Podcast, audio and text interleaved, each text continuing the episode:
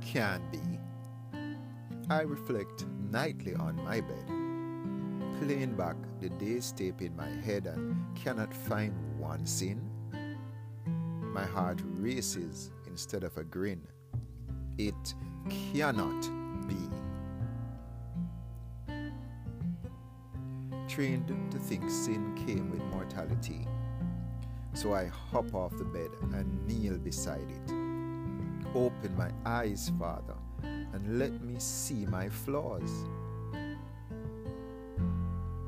My mortality runs on immoral cause.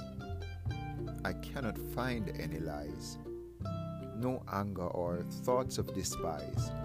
No pride was found at any time. My pastor says I'm drawn to crime. Revelation 7:21 her favorite verse.